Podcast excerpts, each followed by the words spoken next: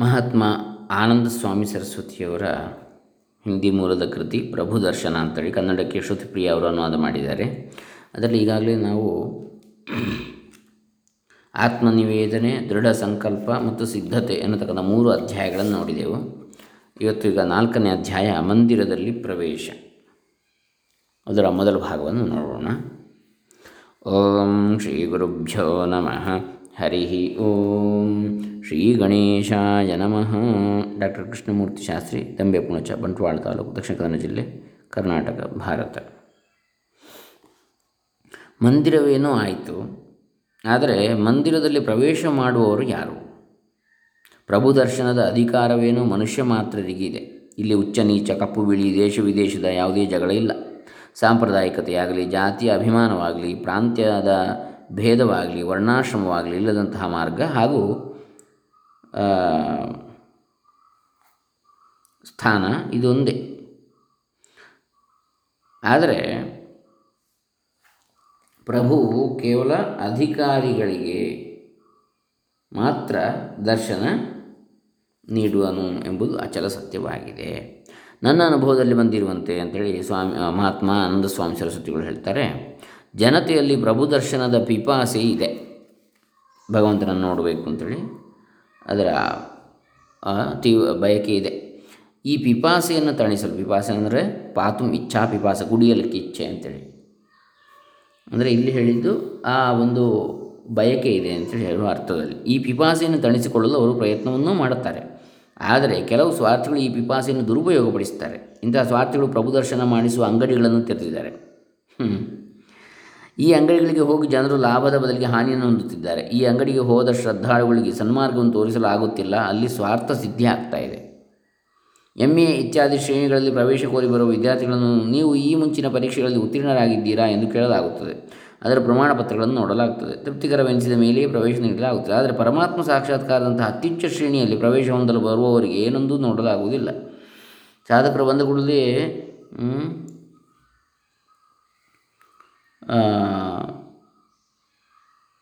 ಅವರನ್ನು ಕುಳ್ಳಿರಿಸಿ ದೇವದರ್ಶನಕ್ಕಾಗಿ ಅವರನ್ನು ಕುಳ್ಳಿರಿಸ್ತಾರೆ. ಈ ಶ್ರೇಣಿಯಲ್ಲಿ ಕುಳ್ಳಿರಿಸುವ ಮೊದಲು ಒಂದೆರಡಲ್ಲ. ಅನೇಕ ಪರೀಕ್ಷೆಗಳಲ್ಲಿ ಉತ್ತೀರ್ಣರಾಗಬೇಕಾಗ್ತದೆ.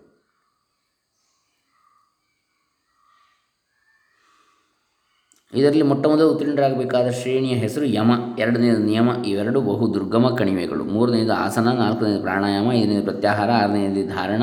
ಏಳನೇದು ಧ್ಯಾನ. ಮತ್ತು ಕೊನೆಯ ಎಂಟನೇದು ಸಮಾಧಿ. ಆದರೆ ಇಂದಿನ ಸಾಧಕರು ಹಾಗೂ ಯೋಗದ ಅಂಗಡಿಯವರು ಮೊದಲ ಎರಡನ್ನು ಬಿಡಿ. ಸಮಾಧಿಯನ್ನು ಹಿಡಿ ಎನ್ನುತ್ತಿದ್ದಾರೆ. ಈ ವ್ಯವಹಾರ ಶಾಸ್ತ್ರ ಮರ್ಯಾದೆಗೆ ಹಾಗೂ ವಾಸ್ತವಿಕ ವಾಸ್ತವಿಕತೆಗೆ ಸರ್ವಥಾ ವಿರುದ್ಧವಾಗಿದೆ. ಯಮ ಎಂದರೆ ಏನು? ಯೋಗ ದರ್ಶನ ಸಾಧಕ ಪಾದದ ಸಾಧನ ಪಾದ ಅಂತ ಹೇಳ್ತಾರೆ. ಮೂವತ್ತನೇ ಸೂತ್ರದಲ್ಲಿ ಇದರ ಉತ್ತರವನ್ನು ಹೀಗೆ ನೀಡಲಾಗಿದೆ. ಅಹಿಂಸಾ ಸತ್ಯಮ ಸತ್ಯಾಸ್ತೇಯ ಬ್ರಹ್ಮಚರ್ಯ ಪರಿಗ್ರಹ ಯಮ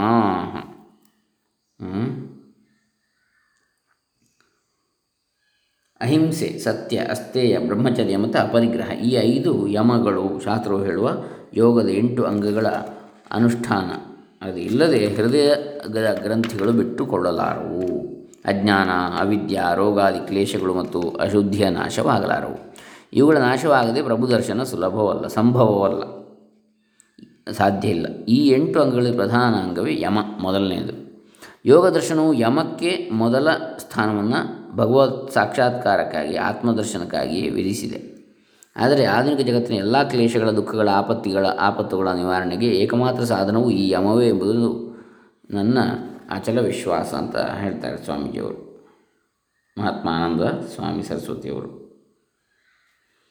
ಅಮೇರಿಕ, ರಷ್ಯಾ, ಇಂಗ್ಲೆಂಡ್, ಯುರೋಪ್ ಹಾಗೂ ಏಷ್ಯಾದ ರಾಷ್ಟ್ರಗಳ ವಿದ್ವಾಂಸರು ಜಗತ್ತಿನ ಯಾವ ಭಯ, ಅಶಾಂತಿಯ ಹಸಿವೆ, ಅಸಂತೋಷಗಳನ್ನು ಸಹಸಾರ ಯೋಜನೆಗಳ ನಂತರವೂ ದೂರ ಸರಿಸಲಾರದ ಆಗಿದ್ದಾರೋ ಅವುಗಳನ್ನು ಯೋಗದ ಈ ಮೊದಲ ಶ್ರೇಣಿ ಅತ್ಯಂತ ಸಮರ್ಥವಾಗಿ ಪರಿಹರಿಸಬಲ್ಲದು.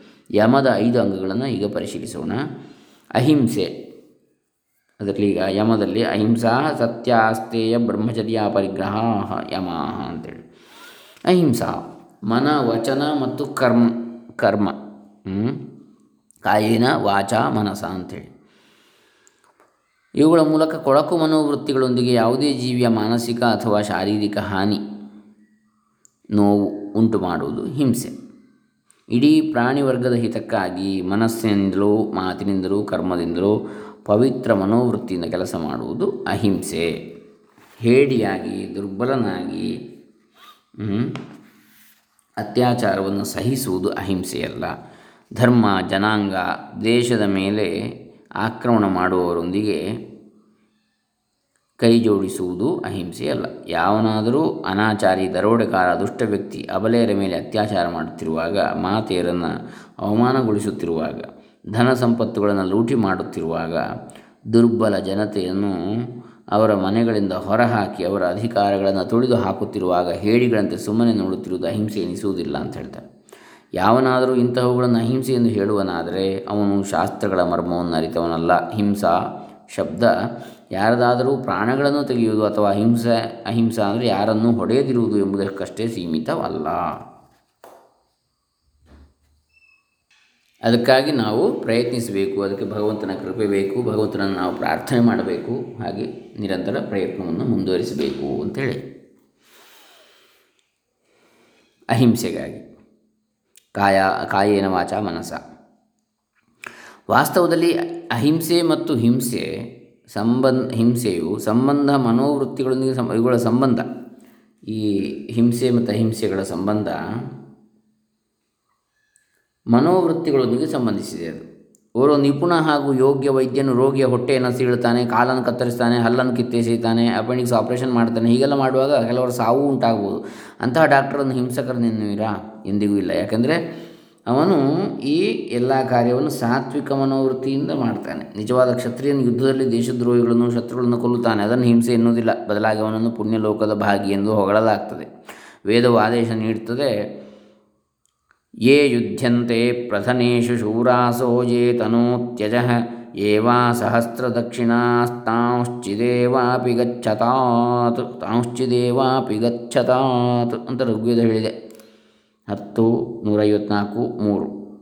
ಯಾವನು ಸಂಗ್ರಾಮದಲ್ಲಿ ಯುದ್ಧ ಮಾಡುವನಿದ್ದಾನೋ ಯಾವನು ಪರಾಕ್ರಮದಿಂದ ಶರೀರ ತ್ಯಜಿಸುತ್ತಾನೋ, ಯಾವನು ಸಹಸ್ರಾರು ದಕ್ಷಿಣ ನೀಡಿದ್ದಾನೋ ಅಂತಹವನ ಗತಿಯನ್ನು ನೀನು ಪಡೆ. ಅಂದರೆ ಅದು ಅತ್ಯಂತ ಶ್ರೇಷ್ಠವಾದ ಗತಿ ಅವನಿಗೆ ಸಿಗ್ತದೆ ಅಂಥೇಳಿ ಹೇಳಿ, ಅದರ ಅರ್ಥ. ಅದನ್ನೇ ಸ್ಮೃತಿಯಲ್ಲೂ ಕೂಡ ಬರ್ತದೆ, ಹೇಳಿದ್ದಾರೆ. ಧರ್ಮಶಾಸ್ತ್ರ, ಸ್ಮೃತಿ. ದ್ವಾವಿಮೌ ಪುರುಷವು ಲೋಕೆ ಸೂರ್ಯಮಂಡಲ ಭೇದಿನವು ಪರಿವ್ರಾಣ ಯೋಗಯುಕ್ತಶ್ಚ ರಣೇ ಶತ್ರುಮುಖೇ ಹತಃ ಅಂಥೇಳಿ. ಒಬ್ಬ ಪರಿವ್ರಾಟ್ ಯೋಗಯುಕ್ತನಾದವ, ಇನ್ನೊಬ್ಬ ಅಂದರೆ ಯೋಗ ಭ್ರಷ್ಟನಾದ ಪರಿವ್ರಾಟ್ ಅಲ್ಲ ಯೋಗಯುಕ್ತನಾದಂತಹ ಪರಿವ್ರಾಜ, ಪರಿವ್ರಾಜಕ ಸನ್ಯಾಸಿ. ಮತ್ತು ಇನ್ನೊಬ್ಬ ರಣೇ ಶತ್ರುಮುಖಿ ಹತಃ. ಶತ್ರುವಿನ ಎದುರು ಯುದ್ಧರಂಗದಲ್ಲಿ ಯಾವನು ಸಾಯ್ತಾನೋ ಅವನು. ವೀರ ಯುದ್ಧದ ವೀರ ಯುದ್ಧದಲ್ಲಿ ಮರಣ ಹೊಂದಿದವ. ಹೀಗೆ ಇವರಿಬ್ಬರು ಸೂರ್ಯಮಂಡಲವನ್ನು ಮೀರಿ ಆಚೆಗೆ ಹೋಗ್ತಾರೆ ಅಂಥೇಳಿ ಮರಣಾನಂತರ. ದ್ವಾವಿಮೋ ಪುರುಷವಲೋಕೆ ಸೂರ್ಯಮಂಡಲ ಭೇದಿನವು ಅಂತ ಪುರು ಇದು ಸ್ಮೃತಿಗಳು ಹೇಳ್ತವೆ. ಹಾಗೆ ಇಲ್ಲಿ ವೇದದಲ್ಲಿ ಹೇಳಿದ್ದನ್ನೇ ಸ್ಮೃತಿಗಳು ಮುಂದುವರಿಸ್ತವೆ. ಸ್ಪಷ್ಟವಾಗಿ, ಅದನ್ನು ಸ್ಪಷ್ಟಪಡಿಸ್ತವೆ ಅದನ್ನು ಇಲ್ಲಿ ಹೇಳ್ತಾರೆ. ಋಗ್ವೇದದಲ್ಲಿ ಈ ಪ್ರಾರ್ಥನೆ ಬಂದಿದೆ. ಅಸಂಯತಮಿಂದ್ರಣ ಸ್ವ, ಸ್ವಸ್ತಿಂ ಶತ್ರುತೋರ್ಜಾಯ ಬೃಹತೀಮ ವೃದ್ಧಾಂ. ಹೇ ಇಂದ್ರ, ಶತ್ರುಗಳನ್ನು ಕೊಲ್ಲಲು ನಮಗೆ ಸಂಯಮವುಳ್ಳ ಬಹು ದೊಡ್ಡ ಹಾಗೂ ಸದಾಕಾಲಕ್ಕೂ ಇರುವಂತಹ ಕಲ್ಯಾಣವನ್ನು, ಮಂಗಳವನ್ನು ನೀಡು. ಪುನಃ ಋಗ್ವೇದದ ಈ ಮಂತ್ರವಾದರೂ ಹಿಂಸಕರನ್ನು ಸರ್ವಥಾ ನಾಶ ಮಾಡುವ ಉತ್ಸಾಹಜನಕ ಆದೇಶವನ್ನು ನೀಡ್ತಾ ಇದೆ. ವಿರಕ್ಷೋ ವಿಮೃಧೋ ಜಹಿ ವಿವೃತ್ರಸ್ಯ ಹನೂರುಜ ವಿಮನ್ಯುಮಿಂದ್ರವೃತ್ರಹನ್ನಮಿತ್ರಸ್ಯಾಭಿದಾಸತಃ. ಹೇ ವೀರ, ರಾಕ್ಷಸರನ್ನು ಸಂಹರಿಸು, ಹಿಂಸಕರನ್ನು ಹೊಸಕ್ಕೆ ಹಾಕು, ದುಷ್ಟ ಶತ್ರುಗಳ ದಾಡೆಯನ್ನು ಕಿತ್ತು ಹಾಕು ನಿಮ್ಮನ್ನು ದಾಸರನ್ನಾಗಿ ಮಾಡಬಯಸುವ ವೈರಿಗಳ ಕ್ರೋಧವನ್ನು ಚೂರು ಚೂರು ಮಾಡಿಬಿಡು. ಅವೀರಾಮಿವ ಮಾಮಯಂ ಶರಾರುರಭಿಮನ್ಯತೆ ಉತಾಹವಾಸ್ಮಿ ವೀರಿಣೀಂದ್ರಪತ್ನಿ ಮರುತ್ಸಖಾ ವಿಶ್ವಸ್ಮಾದಿಂದ್ರ ಉತ್ತರ ಋಗ್ವೇದ ಅಹೋ ಈ ಘಾತಕನು ನನ್ನನ್ನು ಅಬಲೆಯನ್ನು ತಿಳಿದಿದ್ದಾನಲ್ವೇ? ಅವೀರಾಮ್ ಇವ ಮಾಂ ಅಯಂ. ನಾನು ವೀರೆ, ವೀರಳಲ್ಲ ಅಂಥೇಳಿ ನನ್ನನ್ನು ತಿಳಿದಿದ್ದಾನೆ. ನಾನು ಅವಲೆಯಲ್ಲ ವೀರಾಂಗನೆ. ಶರಾರು, ಶರಾರುಹು ಅಭಿಮನ್ಯತೆ. ಉತ, ಅಹ, ಉತಾಹವಾಸ್ಮಿ, ವೀರಿಣಿ, ಇಂದ್ರಪತ್ನಿ, ವೀರಾಂಗನೆ, ವೀರನ ಪತ್ನಿಯಾಗಿದ್ದೇನೆ. ನಾನು ಅವಲೆಯಲ್ಲ ಮೃತ್ಯುವಿನೊಂದಿಗೆ ಹೋರಾಡುವವನು ನನ್ನ ಮಿತ್ರ. ಮರುತ್ಸಖ. ವಿಶ್ವಸ್ಮಾದಿಂದ್ರ ಉತ್ತರ. ನನ್ನ ಮಿತ್ರ ನನ್ನ ಪತಿಯು ಜಗತ್ತಿನಲ್ಲಿ ಅಸಮಾನನಾಗಿದ್ದಾನೆ ಅಂಥೇಳಿ ಅಬಲೆ ಹೇಳ್ತಕ್ಕಂಥ, ಅಬಲೆ ಅಲ್ಲ, ಸ್ತ್ರೀ ಹೇಳ್ತಕ್ಕಂಥದ್ದು. ನಾನು ಅಬಲೆ ಅಲ್ಲ ಅಂಥೇಳಿ. ಪರೇಣೈತು ಪಥಾವೃಕಃ ಪರಮೇಣೋ ತತಸ್ಕರ, ಪರೇಣ ದತ್ವತೀರಜ್ಜು ಪರೇಣಾಘಾಯುರರ್ಷತು ಅಥರ್ವವೇದ ಹೇಳ್ತದೆ. ತೋಳಗಳೇ, ವೃಕ್, ವೃಕ ನನ್ನಿಂದ ದೂರವಿರಿ, ಕಳ್ಳರೇ, ತಸ್ಕರ. ನನ್ನಿಂದ ದೂರ ಇರಿ, ಪರೇಣ ಏತು. ಪಥೌ ವೃಕ ಪರಮೇಣ ಉತ ತಸ್ಕರ, ಪರೇಣ ಉತ. ಪರೇಣೋತ ತಸ್ಕರ. ಓ ಸರ್ಪವೇ, ನನ್ನಿಂದ ದೂರ ಸಾರು. ಪರೇಣ ದತ್ವತೀ ರಜ್ಜು. ಅತಿರಜ್ಜು ಅಂದ್ರೆ ಸರ್ಪ ಅಂದರೆ ಕಚ್ಚುವಂತಹದ್ದು ದತ್ವತಿ ರಜ್ಜು. ಸರ್ಪ ಅಂದರೆ ಹಗ್ಗದಂತಿರ್ತಕ್ಕಂಥದ್ದು. ಪರೇಣ ಅಘಾಯು ಅರ್ಷತು ಓ ಪಾಪಿಯೇ ಅಘಾಯು ಪಾಪ, ಪಾಪಾತ್ಮನೇ, ನನ್ನಿಂದ ದೂರ ಇರು, ಜಾಗರೂಕನಾಗಿರು, ನನ್ನ ಹತ್ತಿರ ಬಂದು ನಿಮ್ಮ ಜೀವನಕ್ಕೆ ಮುಕ್ತಾಯ ಹಾಡ ಬಯಸುವಿರೇಕೋ ಅಂಥೇಳಿ ಹ್ಞೂ ಪ್ರಾಣ ಕಳ್ಕೊಳ್ಬೇಡ, ನನ್ನ ಹತ್ರಕ್ಕೆ ಬಂದು ಅಂತ. ಸನಾದಗ್ನೆ ಮೃಣಸಿ, ಯಾತುಧಾನಾನ್ನತ್ವಾ ರಕ್ಷಾಂಸಿ ಮೃತಸು ಜಿಗ್ಯು ಸಹಮೂರಾನನುದಹ ಕ್ರವ್ಯಾದೋ ಮಾತೆ ಹೇತ್ಯಾಮುಕ್ಷತ ದೈವ್ಯಾಯಾಹ ಅಥರ್ವ ವೇದ. ಹೇ ವೀರ, ನೀನು ಸದಾ ರಾಕ್ಷಸ ಸಂಹಾರ ಮಾಡುತ್ತಾ ಬಂದಿರುವೆ.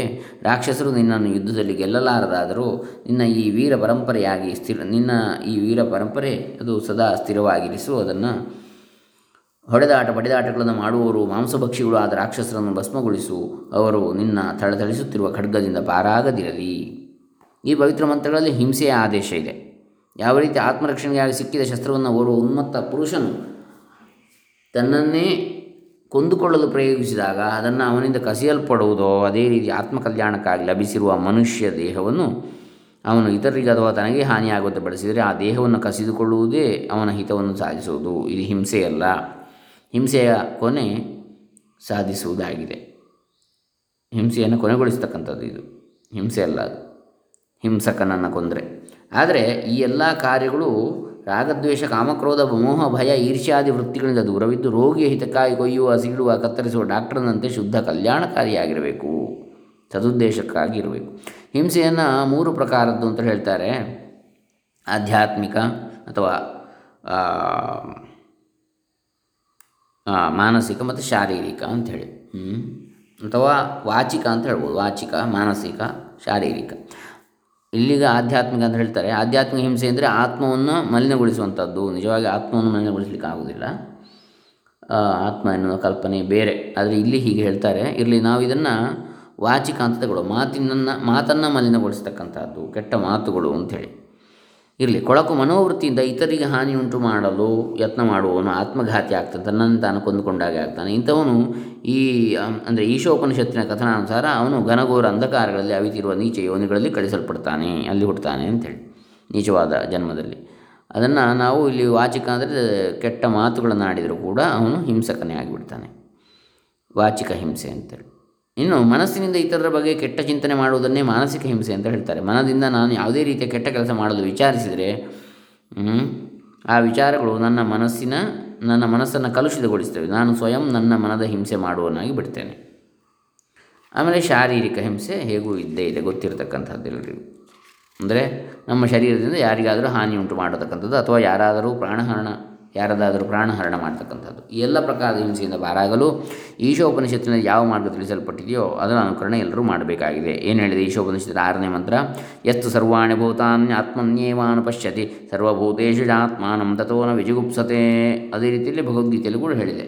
ಎಸ್ತು ಸರ್ವಾಣಿ, ಎಲ್ಲದರಲ್ಲೂ ನಾನಿದ್ದೇನೆ ನನ್ನಲ್ಲಿ ಎಲ್ಲರೂ ಇದ್ದಾರೆ ಅಂಥೇಳಿ ಯಾವನ ಮನುಷ್ಯನು, ಯಾವ ಮನುಷ್ಯನು ಸಮಸ್ತ ಪ್ರಾಣಿಗಳನ್ನು ಪರಮಾತ್ಮನಲ್ಲಿಯೇ ನಿರಂತರ ನೋಡ್ತಾನೋ ಮತ್ತು ಸಮಸ್ತ ಪ್ರಾಣಿಗಳಲ್ಲೇ ಪರಮಾತ್ಮನನ್ನು ನೋಡ್ತಾನೋ ಅವನು ಎಂದು ಯಾರೊಂದಿಗೂ ದ್ವೇಷ ಮಾಡುವುದಿಲ್ಲ. ಯಾಕೆ? ಎಲ್ಲವೂ ಪರಮಾತ್ಮನ ಆವಿರ್ಭಾವ ಎಂದು ತಿಳಿತಾನೆ. ಹಾಗೆ ಯಸ್ಮಿನ್ ಸರ್ವಾಣಿ ಭೂತಾನಿ ಆತ್ಮೈವಾಭೂದ್ವಿಜಾನತಃ ತತ್ರ ಗೋ ಮೋಹ ಕಶೋಕ ಏಕತ್ವಂ ಅನುಪಶ್ಯತಃ ಅಂತ ಪುನಃ ಈಶಾವಾಸ್ಯ ಉಪನಿಷತ್ತು ಏಳನೇ ಮಂತ್ರ ಹೇಳ್ತಾ ಇದೆ. ಯಾವಾಗ ಪರಬ್ರಹ್ಮ ಪರಮೇಶ್ವರನನ್ನು ಚೆನ್ನಾಗಿ ತಿಳಿದ ಜ್ಞಾನಿ ಪುರುಷನಿಗೆ ಸಮಸ್ತ ಪ್ರಾಣಿಗಳು ಆತ್ಮಸ್ವರೂಪವಾಗಿಬಿಡುವೋ, ಆ ಸ್ಥಿತಿಯಲ್ಲಿ ಏಕತ್ವವನ್ನು ನೋಡುವ ಆ ಪುರುಷನಿಗೆ ಮೋಹವೆಲ್ಲಿಯದು, ಶೋಕವೆಲ್ಲಿಯದು? ಇದು ಅಹಿಂಸೆಯ ನಿಜವಾದ ಸ್ವರೂಪ. ಮನುಷ್ಯನು ಪ್ರಾಣಿ ಮಾತ್ರರನ್ನು ತನ್ನದೇ ಒಂದು ಭಾಗವೆಂದು ತಿಳಿಯತೊಡಗಿದಾಗ, ತನ್ನಿಂದ ಬೇರೆಯಾಗಿ ಯಾರನ್ನೂ ತಿಳಿಯದಿದ್ದಾಗ ಬೇರೆಯವರೊಂದಿಗೆ ದ್ವೇಷ ಮಾಡುವುದವನ್ನಾದರೂ ಎಂತಾಗ್ತಾನೆ? ಹೇಗೆ ದ್ವೇಷ ಮಾಡ್ತಾನೆ? ಯಾಕಂದರೆ ಎಲ್ಲರೂ ತನ್ನದೇ ಒಂದು ಭಾಗ ಅಂತೇಳಿ. ಯಾರೊಂದಿಗೆ ಘೃಣಾ ದ್ವೇಷಗಳು ಇಲ್ಲದಂತೆ ರಾಗದ್ವೇಷಗಳು ಇಲ್ಲದಂತೆ ವರ್ತಿಸಿದಾಗ ಯಾರೊಂದಿಗೂ ರಾಗದ್ವೇಷಗಳು ಇಲ್ಲದಂತೆ ವರ್ತಿಸಿದಾಗ ಯಮದ ಮೊದಲ ಸಾಧನ ಅದು. ಅಹಿಂಸೆಯ ವ್ರತವನ್ನು ಅವನು ಪಾಲಿಸಿದ ಅಂತೇಳಿ ಅರ್ಥ. ಯಮದ ಮೊದಲ ಸಾಧನವಾದ ಅಹಿಂಸೆಯ ವ್ರತವನ್ನು.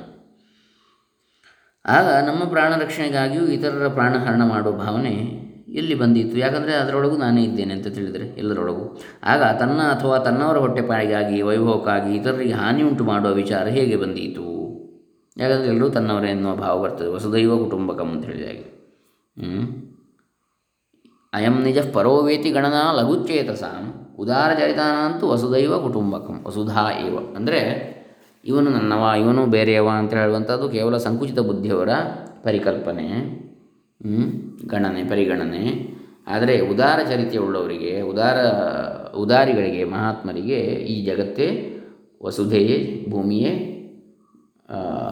ಕುಟುಂಬದ ಹಾಗೆ ಅಂಥೇಳಿ ಹೀಗೆ ಆ ರೀತಿಯ ವಿಚಾರ ಇದ್ದವರು ಹೇಗೆ ಇತರರಿಗೆ ಇತರರಿಗೆ ಹಿಂಸೆ ಮಾಡಲಿಕ್ಕೆ ಅಥವಾ ಇತರರನ್ನು ಹಾನಿ ಮಾಡಿ ತಾನು ಉದ್ಧಾರ ಆಗಲಿಕ್ಕೆ ಸಾಧ್ಯ? ಆಗ ತನ್ನ ಸ್ವಾರ್ಥವು ಎದುರಿಗಿರುವುದಿಲ್ಲ. ಸ್ವಾರ್ಥ ಸಿದ್ಧಿಗಾಗಿ ಇತರರಿಗೆ ಕ್ಲೇಶವನ್ನು ಉಂಟು ಮಾಡುವ ಪ್ರಸಂಗವೂ ಬರುವುದಿಲ್ಲ. ಆಗ ಎಲ್ಲ ಪ್ರಾಣಿಗಳಿಗೂ ಸುಖ ಹಾಗೂ ಕಲ್ಯಾಣಕ್ಕಾಗಿ ತನ್ನ ಜೀವನವನ್ನೇ ಆಹುತಿ ನೀಡುವ ಭಾವನೆ ಮೂಡುತ್ತದೆ. ಇದು ವಾಸ್ತವಿಕವಾದ ಅಹಿಂಸೆ ಅಂತೇಳಿ ಹೇಳ್ತಾರೆ.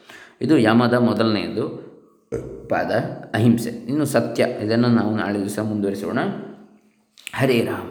ಪ್ರಭು ದರ್ಶನದಲ್ಲಿ ಇದು ನಾಲ್ಕನೆಯ ಭಾಗ ನಾವು ನೋಡ್ತಾ ಇರ್ತಕ್ಕಂಥದ್ದು. ನಾಲ್ಕರಲ್ಲಿ ಒಂದು ನೋಡಿದ್ದೀವಿ ಇವತ್ತು. ಮಂದಿರದಲ್ಲಿ ಪ್ರವೇಶ ಎನ್ನುವುದರಲ್ಲಿ ಒಂದು ಭಾಗ, ಇದು ಪ್ರಥಮ ಭಾಗ. ಹರೇ ರಾಮ. ಓಂ ತತ್ಸತ್ ಲೋಕ ಸಮಸ್ತ ಸುಖಿನೋ ಭವಂತು. ಶ್ರೀ ಮಹಾತ್ಮ ಆನಂದ ಸ್ವಾಮಿ ಸರಸ್ವತಿ ಚರಣಾರ್ಪಿತಮಸ್ತು.